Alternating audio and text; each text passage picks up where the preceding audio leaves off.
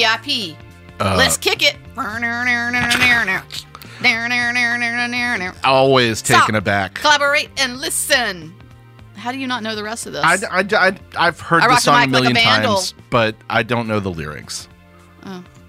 Beyond Well, was no stop, collaborate, and listen. I can't. I wish I could, you know, carry the baton over the finish line for you, but I, I just can't. I don't know. Oh it. man, that music video was on the playlist at Sidewalk, and uh, Aaron Penhas, our former um, cinema manager, slacked us all one day when it was on at the cinema, and like a father took his kids over to watch it. He's like, "Look at this, kids!" And he said they literally stopped, collaborated, and listened. Oh my god.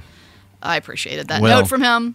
Anyway, this is Side Talks. It's not a Vanilla Ice podcast. It could be. could be. Could really I mean, go we're into that territory entering real into quick. a new era. This is episode 201. It could be We could pretty change it much up. anything we want it to be.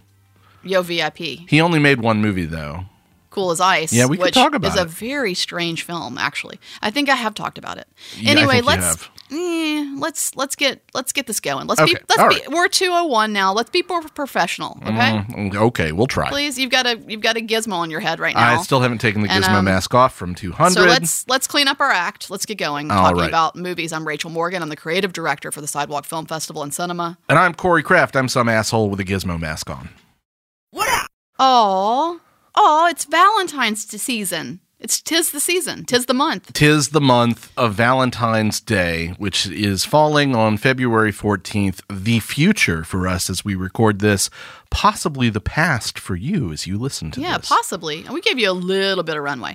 Anyway, we have come up now with a really lovely, uh, at least mine is, a very lovely 10, top 10 Valentine's Day list that we suggest you begin watching right now to take you through the month of February with a heart around it. so let me ask you an important Let's do it. question. I need I need a point of order on Okay. this list making. Okay. Did you try to make a list of films that take place on or around Valentine's Day? I really didn't. I have looked up that I've done that search a good bit because you there know we, aren't that many. There aren't that many. There is, of course, Valentine's Day, and then there are a few that have you know a moment here, a moment there, but there aren't that many. And that is indeed, again, when we program because both of us pro- work to program every year some kind of a Valentine's Day event uh, that involves films, and there are really you're right, there aren't that many. And so I kind of threw that out, and actually I kind of threw out a, a few things. I kind of threw out thinking about this, just approaching it like, what are romance films? You know, What are my favorite rom? That's a kind of a different question. I wanted to get stuff that felt like it, it was appropriate to watch around the holiday and you know in the sort of in the season,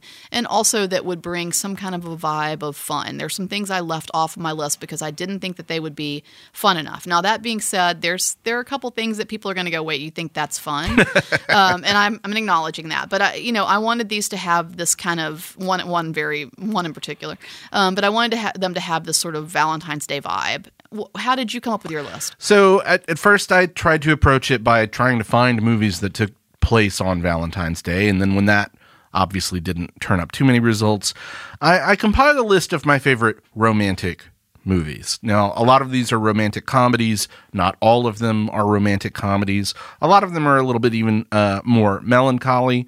Um, at least one of them kind of moves firmly into that territory, in fact. Um, but the, the, this is not, I don't know if it's the top 10 best romantic movies ever Yeah. made, um, but certainly 10 of my favorites. Um, and, and so that's kind of how I approached it. Um, so don't take this as comprehensive, uh, but these are 10 movies I really, really love. So I feel pretty good about the list nevertheless. Cool. Well, let's let's start with ten. Okay. Being the you know, well, we're leading up to our number one best of. Sure, Right. sure. And so I- I'll take number ten if that's okay with you. Um, I'll go number ten, and and I'm cheating already. Already, I'm I'm, I'm cheating right here on a Valentine's Day list. And that is, I'm going to double it up. Okay. And I'm going to say one of the films that we're actually screening for part of our um, Valentine's Gay series, a film called Bound. Yep. And I love this film. I think it's a lot of fun. I think it is actually a little bit sort of uh, darkly and strangely and ridiculously romantic. Of course. Um, and there aren't a lot of LGBTQ films that sort of just stick in the world of being so campy, but yet so, you know, um, I don't know, LGBTQ without somebody getting, you know, paying the price for being LGBT. Sure, that makes it's not sense. like you know the the kill the gays trope. Yeah. When Yeah. you do a search and you will sometimes see something like "boys don't cry" on, Sure. a, on a Valentine's Day list, and I'm like, no, no, no, no, no, no. yeah, that if is- you hate the world and right. want to feel terrible about it, Right. And then I, I, as a, I actually think this would make a great double feature with this, but the tie here is also then Fatal Attraction, which I think is, I actually think is a lot. I'll argue is a lot of fun, oh, it is fun. Um, it is quite a Valentine's Day choice. isn't it? Isn't it? I mean, everybody needs a little stalking moment. Everybody needs a little something. And by the way, this is a very anti-feminist film, but I Uh-huh. think we're gonna, I think we're gonna let's reclaim it. Let's br- let's bring it back and and and you know take it for take it not for what it's worth, but make it our own. I love Fatal Attraction. I actually so do too, which is I'm, why I take to back the night. it. Yeah. Anyway, that's my number ten. Well, my number 10 uh, comes from the same year as Fatal Attraction. Glenn Close, the great Glenn Close, starred in Fatal Attraction. She got an Oscar nomination for Best Actress for playing, you know, unhinged Alex Forrest in that movie. Yeah. But she lost. Who did she lose to? The star of my number 10, Cher, in Moonstruck. Great film. Almost made my list. it would probably be Oh, number it's 11. So wonderful. Somebody bring me a knife. I'm going to slit my throat. Yep. Uh, th- it's just big and brash and hilarious and operatic and romantic as Cher and her one-handed beau played by Nicolas Cage, an indelible Nicolas Cage, and that's saying something because he's been indelible in a lot of his roles, right? Um, but but there's just something irresistibly um, Absolutely. magical. I guess is the word. Uh, That's that's cliche, but it is. Um, no, I think that's accurate. And I mean, it's a stroke of genius to cast Cher and Nicolas Cage. Oh, yeah. I mean, it just really is. Anyway, great. I think that's a great choice, Corey. I do. yeah. Well, that's my number ten. What's your number nine? My number nine is one that did I mention that these need to be fun? Because here we go. very little fun, but stars somebody who you uh, are very fond of, um, perhaps somebody that you're not. The one and only Buffalo 66. Ooh. Well, it's hard to be very fond of Vincent Gallo, but I love this movie. Yeah, I do too. And here's the thing is it problematic? Yes, absolutely. We can talk about, well, let's not talk about all the reasons why it's problematic, but the end scene Yeah. where he's I, I mean this doesn't spoil anything to say this he's sort of picking out a cookie okay it, it for some reason i find that moment to be so charming even though what a creeper still still um, and i can't anytime i think about valentine's day moments in film that, that comes to mind Yeah. That's a I, I actually choice. think it's kind of a sweet moment It's a sweet movie. It's in a some really ways it really is movie. but it is it is problematic because you know just so everybody knows you don't don't take a woman captive kidnap her and drag her around uh, to make her your valentine Wait, what's wrong with that? oh that's my number nine i'll stick by it well, listen, if that's a problem, I've got to Oh, go take care of some something really quick. Um, never mind.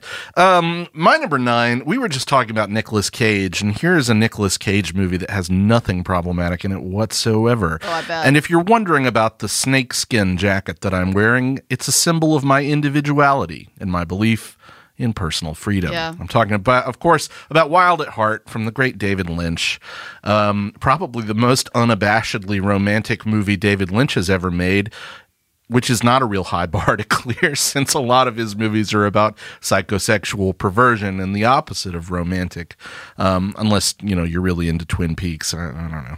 Uh, anyway, uh, Wild at Heart is probably the most uh, romantic, um, hilarious movie where a dude gets his head completely blown off in the first like five minutes or something. But um, the romance between Nick Cage and Laura Dern is really, really special. yeah I, I, I think that makes for a for a great Valentine's Day film. I, I, I agree with that being on a list. Um, my number eight is Pretty Woman. Well, this is a shock. Isn't it? Isn't it? What on earth is happening? Isn't it? From uh, the the person who recently called Garry Marshall, the director of this movie, a hack. I know. Um, who has issues well documented with Julia Roberts I and know. Richard Gere, and yet And yet here it is. I think this film's really, really fun to watch. But I watched this the same way Romy and Michele watch it. Sure. You know, where they're like, huh, I love when she gets to shop. It's it is a really just enjoyable, I think would make for a really fun date night kind of movie. Of course. Of course. Yeah. Nothing wrong with it. I don't have anything else to add. I don't what else does does one need to add? And really the heart of this thing is capitalism anyway, which is really fun to to watch the film with that in mind. Of course. It's all transactional. Isn't it? Uh, my number eight is a is a really lovely under the radar romantic drama from 2014 uh, from the director Gina Prince Bythewood. Um, she's probably best known at this point for directing the film Love and Basketball. Um, but everybody already knows that movie. So I wanted to highlight uh, her movie Beyond the Lights, which is a, a Yeah. really great sort of the bodyguard style, but much better, obviously. Oh, The Bodyguard. Romantic drama about a pop singer in distress and the police officer who um, who sees her and is able to um, well help her down a path of more artistic integrity um, as they begin this little romance. Now he's played by Nate Parker, and Nate Parker, of course, been in the news um, over the past few years for for some not great things. But the star of this movie is Gugu Mbatha Raw. Um, who is just fantastic in the lead role here. Um, and it's a really sweet and wonderful film um, that more people really need to catch up with. I, I love it a great deal. Cool. Well, my number 7 that's where I am, right? Mm-hmm. Yep, yep. Oh, I don't care. I really don't care. It's La La Land. Yeah, I thought you. about it, but d- it didn't quite make my list. I hear that, but I, you know, the scene in Dazed and Confused, where that's a little different than kind of the rest of the film. This moment is where he's in the back seat and he's like, "I want to dance." yes, yes, yes. I feel love like when I line. put this when I put this film on a list, that's what I feel like. I feel like the old Scrooge. I'm a jerk. I know it, y'all. I acknowledge it. I'm always bitching. I'm always, you know, taking down people's heroes. I, I cannot be pleased, you know. But yet I go watch this film and I'm like, I just love it. I can't help myself. despite a five minute fight on screen musicals themselves, as a subgenre, you fought against their very existence. I know, and here I am putting La La Land on a list. I just love it when they dance, Corey. I really do like La La Land a lot, um, but I haven't revisited it since theaters, so I should probably Yeah. give it a watch at some and point. I've mentioned this before, but I got to see it all alone in the theater on the big, huge screen in Yeah. the really big room at one of the AMC's, and it was really lovely. It was such a treat. And I'll tell you what really got got it for me because I liked the whole thing. Mm-hmm. I did enjoy myself, but the the end montage of what could have been, Yeah, the Dream is, Ballet. is really just heartbreaking and sweet and sort of I don't know. It it it's the thing that sold the film for me. Yeah, hell I yeah. really liked it. It's anyway, great. no more time on La La Land. It's my number seven. My number seven is Spike Jonze Jonze's Her. You will believe Oh, wow. that a man can fall in love with his cell phone. Speaking of no fun, Um, you know, it, it's it's not it's sad. I I know it is. but it's also so deeply human i guess is the best word for it um i love joaquin phoenix in this movie i love scarlett johansson's vocal performance I love Amy Adams in this. amy adams is so good in this movie And look, it's hard for us to go find something in the last few years that Amy Adams has been good in. This is one of those things. Yes. We got to dip back into the past a bit. yep um she's still in a dry spell come on amy figure it out Come um but but her you know just hits on all cylinders for me uh, just a wonderful wonderful movie Cool. Well, my number six, a little bit of a tonal shift from La La Land, and that is single white female. Okay. Um, why Bridget did this Fonda, make your Jennifer Valentine's. Day list? Oh, why? Why does this not? How does this not make a Valentine's Day list? How does this not? Okay. I mean, you know, everybody loves a little bit of a film about, you know, your roommate who gets a crush on you, cuts her hair just to look just like you, and then, you know, Yeah. tries to take out everybody in your world. Yeah. Happy Valentine's Day. Uh, so so far, your list has Fatal Attraction and Single White Female. I think every Valentine's list should have a little bit of stalking in it. I Okay. really do. All right. Fair enough. Um, I don't know that mine does, but we'll see. Um, number six, we're going way back to classic Hollywood to 1937 for the screwball comedy The Awful Truth, uh, starring Cary Grant and Irene Dunne. They are divorcees who, out of spite and possibly still out of love stay involved in each other's life lives post divorce and mess with each other as they try to find new romantic partners. Of course, like all good screwball comedies, it ends with the couple realizing they're better off married, but the journey there is a lot of fun, really hilarious. You've got that dog who's in all those 30 screwball comedies from The Thin Man who shows up in this movie being fun. I think he's also in Bringing Up Baby, which is another movie that, well, both of those movies almost made this list because The Thin Man and Bringing Up Baby are fantastic. But the awful truth is the movie I went with, um, not the oldest movie on this list either, but that's a little tease for later. That doesn't surprise me. That's cute. Um, my number five, I don't care, Corey. It doesn't matter to me. Everybody can get mad. Come on and bring it. Whatever. It's Twilight. Uh, do you want to elaborate on that, or should I let this moment pass uh, and save you the embarrassment? Oh, I, I'm not embarrassed at all. I don't give a shit. I am proud to have this as number five on my list. That's all. This is also the one where he, you know, I think the original is where he turns to her and he's like, "Here we go, little spider monkey" or whatever weird little thing he says Yeah. as he's climbing trees. This is a fun film. I don't care what you say. We've fought about it before, so I'm not gonna, you know, I'm not gonna sit around here and continue to defend myself. This goes on a Valentine's Day list. Well, okay. Team Bella. Fair enough. Um, are you excited to see uh, your boy Rob play the Batman No. in the Batman? No. I, I- heard about I the runtime. Oh, I know. Three hours. Are you So kidding no, me? that means it's an hour and a half too long. Uh, maybe forty-five minutes too long. We'll Whatever. see. Um, I'm excited for it. I'm not excited for it to be three hours long. No. Uh, but I am excited to see that movie. I like Pattinson. I think he's good. I like Kristen Stewart. I think she's good. Anyway, so that's a that's about Twilight. Uh, my number five is a movie that, um, depending on when you're listening to this, um, has probably just recently played at the Sidewalk Cinema as part of our Kiss 'em or Diss 'em uh, series uh, for Valentine's Day weekend, and that film is Hal Ashby's Harold and Maude. Yeah, I mean it's a great film. It's a great film. It gets so much play and it gets so much attention and it's it's so beloved. I didn't put it on my list for those reasons. I've also think I've seen it one or two too many times. Yeah. but I do stand by it as a as a selection that we made for Valentine's Day, and I I I think it's such a great film. And I think really probably one thing to point out about this film is one of the first films that I feel like I watched and kind of felt like I was. I was thinking about a film in a really critical way at a, Yeah. ver- at a very young age. So um, it's funny that you mentioned that. Um, you've taught this film before, right? I have, yeah. I teach this film. it's a very too. teachable film. It's a very teachable film. It is a very good, almost uh, like you're you're slightly opening the door for the kids to walk through to do more uh, investigation into well more grown up cinema. Yeah. Um, and the cinema of the 1970s and the new Hollywood, which this sort of comes right at the uh, the beginning of. Um, and one of the few sort of PG thirteen films of that era, so to speak.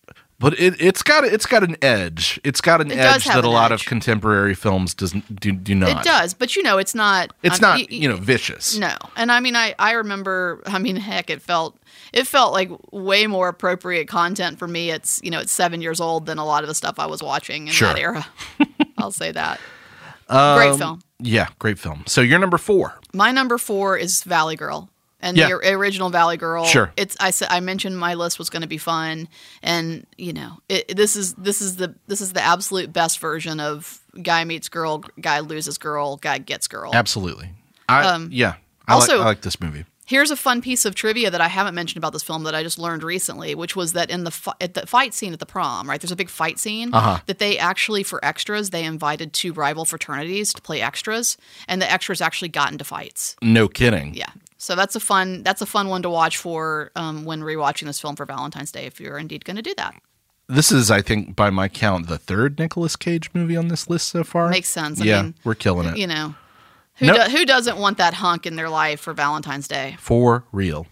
Uh, my number four. Okay, so its inclusion on this list was inspired partially when I was looking up Valentine's Day specific movies. And this is not a Valentine's Day specific movie, but one of its plot points was suggested by the St. Valentine's Day Massacre, a big Yeah. uh, gunfight of a bunch of mobsters, a bunch of people executed. Yeah. Uh, and so this, of course, is um, the Billy Wilder uh, comic classic, Some Like It Hot, uh, where Tony Curtis and Jack Lemmon are two musicians who run into this gangland massacre, and to escape, they dress like women and and uh, hide out with an all women's band, where of course Marilyn Monroe is part of the band, and you know Tony Curtis and Marilyn Monroe they just can't keep their eyes off each other, um, even though Tony Curtis is ostensibly a woman, and then of course Jack Lemmon. Um, as you know, a woman um, uh, is awfully appealing to some eccentric old billionaire guy,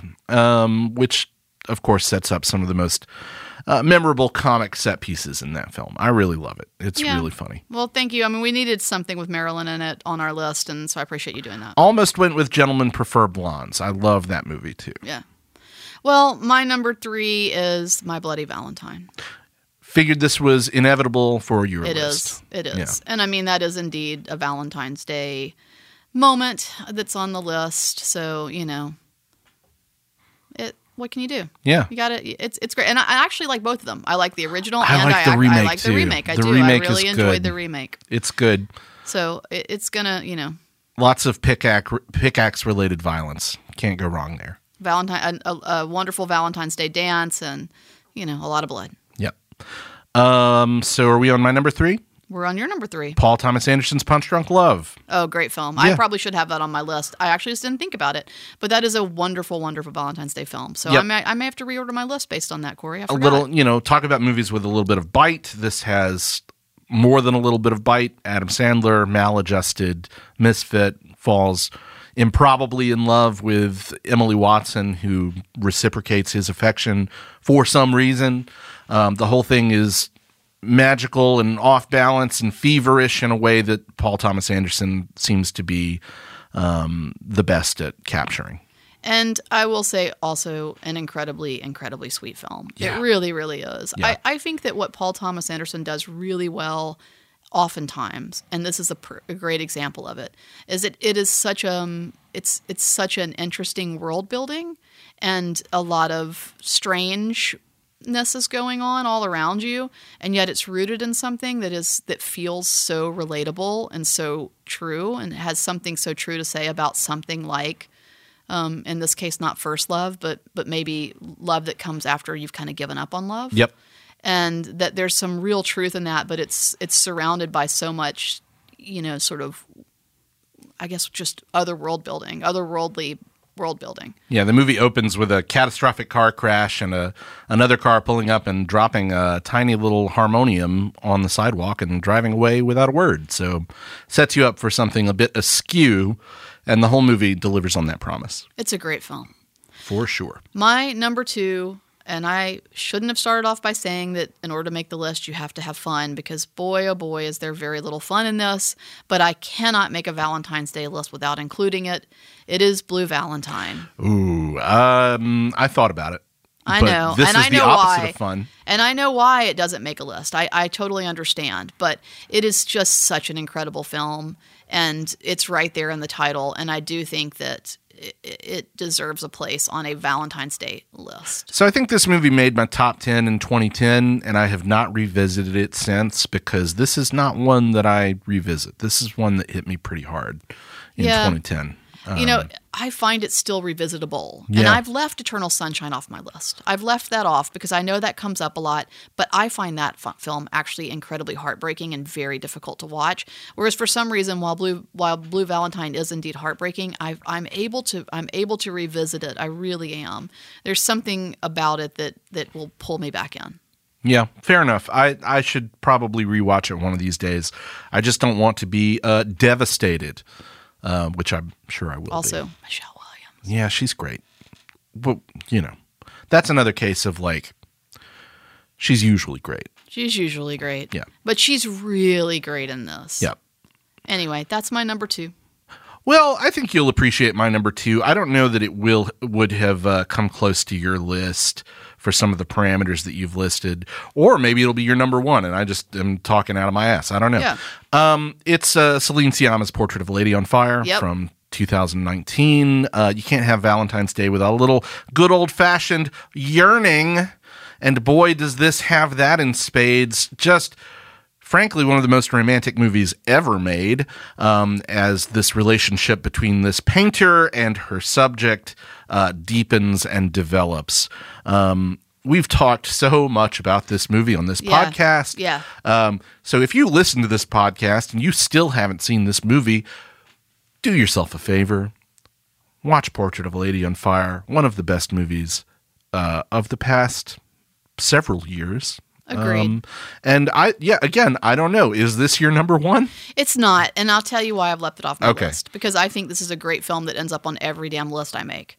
And so Fair I enough. was just like, you know what? Let me let me steer clear of it. But at every point, at every turn, it easily could have made it on my list. And I do think it's a beautiful, romantic, lovely Valentine's Day film. But I also wonder if it wouldn't be a go-to choice for me for say a, a Valentine's Day night date. I think it's another kind of night date. Yeah. And so for that reason, I kind of felt like I can watch this any month of the year. You know, it just doesn't Sure. sit with me as necessarily a Valentine's Day selection, even though I completely um, respect and understand why it might make a list. No, I, I agree with that. It, it there is not something that says like you know like a lot of other romantic dramas or romantic comedies. This must be watched around Valentine's Day. Right. and it's not light. It is not. That's the other thing. It's, It's not, not something you light. would program for a kiss 'em or diss 'em situation, even though it's great. Yeah. So uh, that's why. Um, but my number one is fairly light and is really fun, and it's going to be pretty in pink. Yeah, I'm, I, I guess I shouldn't be shocked that that's right up You at the shouldn't top. be. It's number one. Yeah. It's it's and and look at pink right there in the title, and everything about it feels like that. I mean, Andie, you know, Molly Ringwald's character is sort of washed in pink throughout the film, and Yeah. it has the color palette of Valentine's Day, and it, it down to the car even, and I, it's just it's a it's a great it's a great V Day film. Well, as we've established on this podcast, it's the one um, John Hughes movie I seem to Yeah. like. Yeah, Uh, so I can't feel too bad about this topping your list. there you go. What's your number one, Corey? The best romantic comedy of all time from 1934, Frank Capra's It Happened One Night, starring Clark Gable and Claudette Colbert, both of whom won Oscars for their lead roles in this movie. Um, it remains as sharp and funny as it did the day it was released. I can't get enough of this movie. I teach this movie too. Um, I teach this movie as sort of the prime example of Hollywood within the studio system, early studio system, but still within it.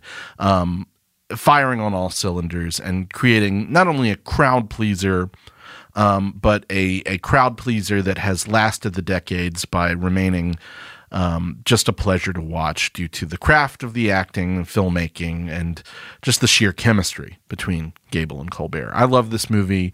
I can't get enough of it. Um, and uh, for me, just kind of the indisputable champion of the romantic comedy genre. So it has to be my number one here.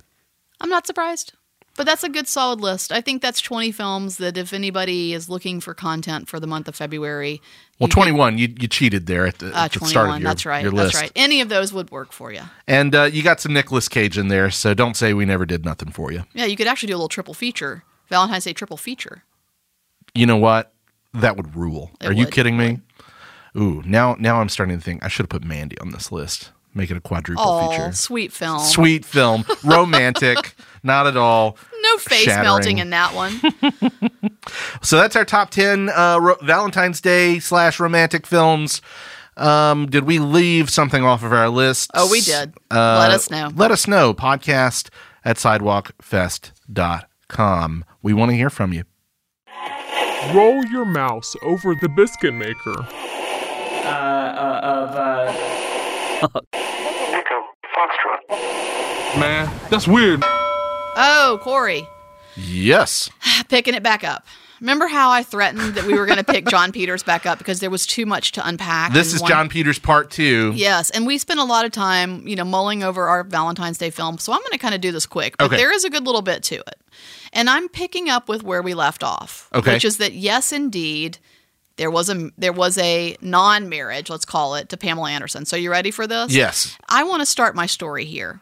That in 1994, Jon Peters met Mindy Williamson, who was a breeder of Arabian horses. Does she like peanut butter sandwiches?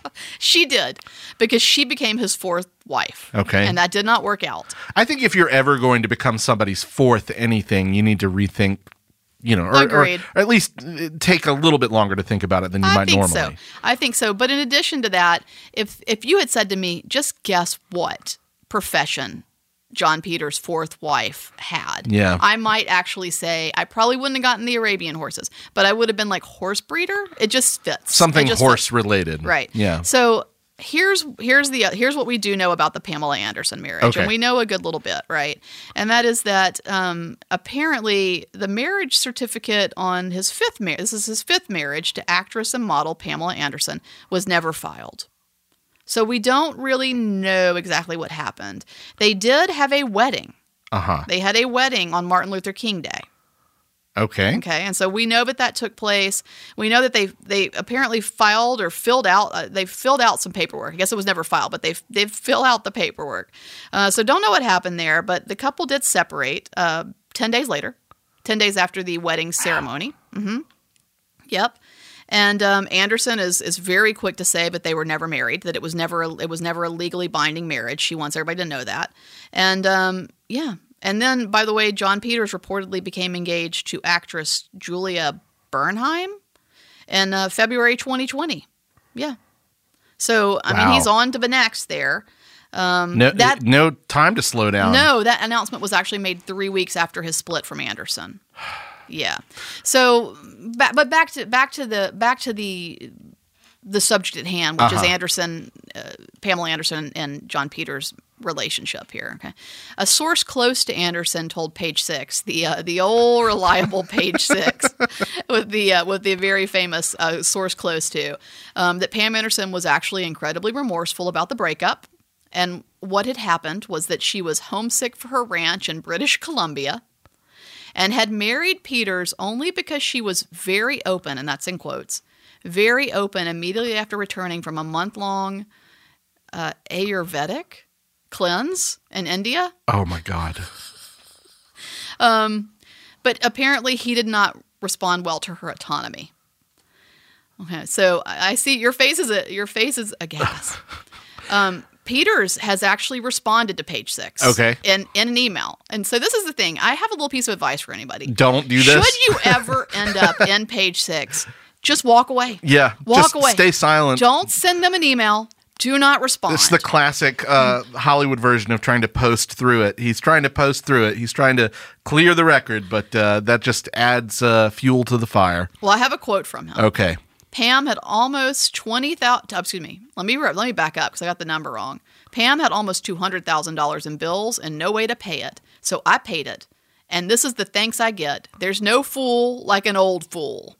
Oh, Jon. He also claims that Pamela was the one to propose, which she did confess that she was very open, but after this cleanse. So maybe that is the case.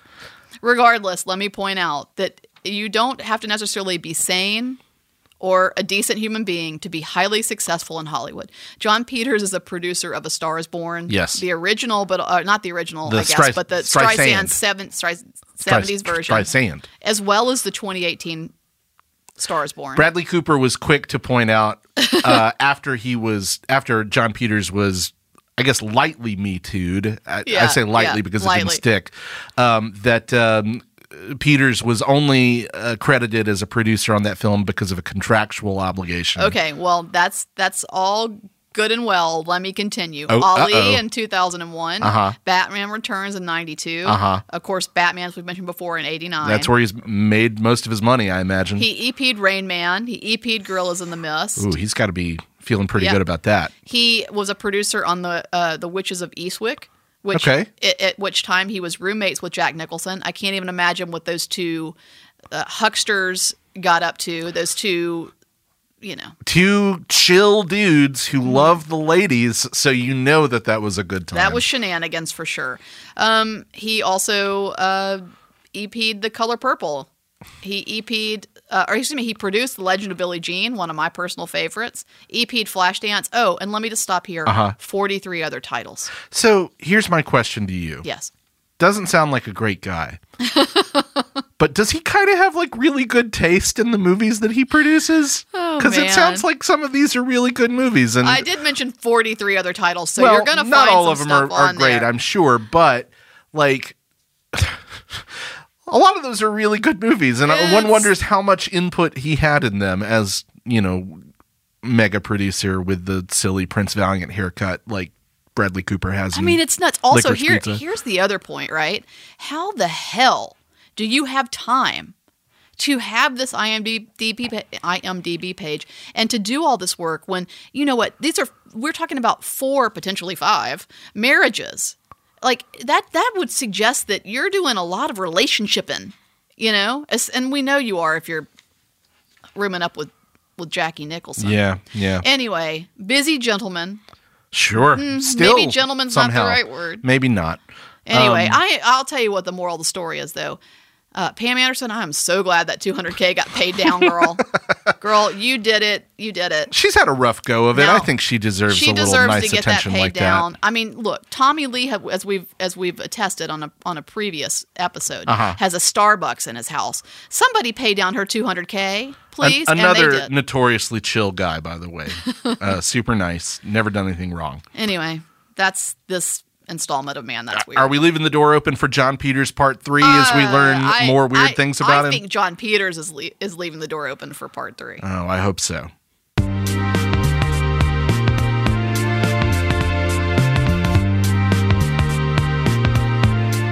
Well, thank you so much for listening to this episode of the Side Talks podcast.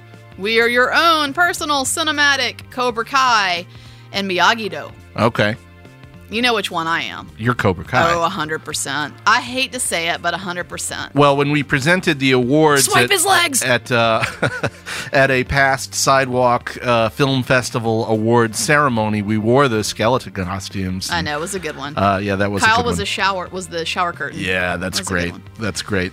Uh, we're sponsored by Revelator Coffee. Also, let me just mention, by the way, I Uh-huh. got a follow up email from Hey Daniel Scheinert if you're listening at all. I know you probably aren't because you have too too many movies to make, but Dan, d- the one and only director of The Death of Dick Long and Co-director of Swiss Army Man Yeah. and the upcoming Everything Everywhere All at Once, which I'm super excited to see. Daniel Scheinert emails me after that award ceremony, and he was present, and he goes, "Hey, so that was a lot of fun, but what the hell? Why the hell was Kyle dressed as a shower curtain?" Oh man, anyway, I did point him to the scene in Karate Kid, and he's like, "I totally forgot about that." yeah, yeah. Anyway, um, thanks, yeah, thanks to Revelator Coffee, thanks to Boutwell Studios. um, sidewalkfest.com or at sidewalk film on social media. That's where you can find showtimes for what's playing at the sidewalk cinema. Some good stuff coming up, depending on when you're listening to this. Really, that's an evergreen statement. There's always good stuff coming up at the sidewalk cinema. Now, we haven't talked about this, but I saw a poster at the mm-hmm. cinema for Joachim Trier, Trier's The Worst Person in the World. Yeah, it should be happening. That's excellent news. Yeah. I've seen this movie. It's amazing. Should be happening. So keep an eye on the website and on our social media accounts to see when we'll be opening The Worst Person in the World, one of the buzziest foreign language titles of 2021. Um, you're going to want to see it. It's amazing. Bye. Bye. Boutwell Studios Podcast Division. Your words, our expertise.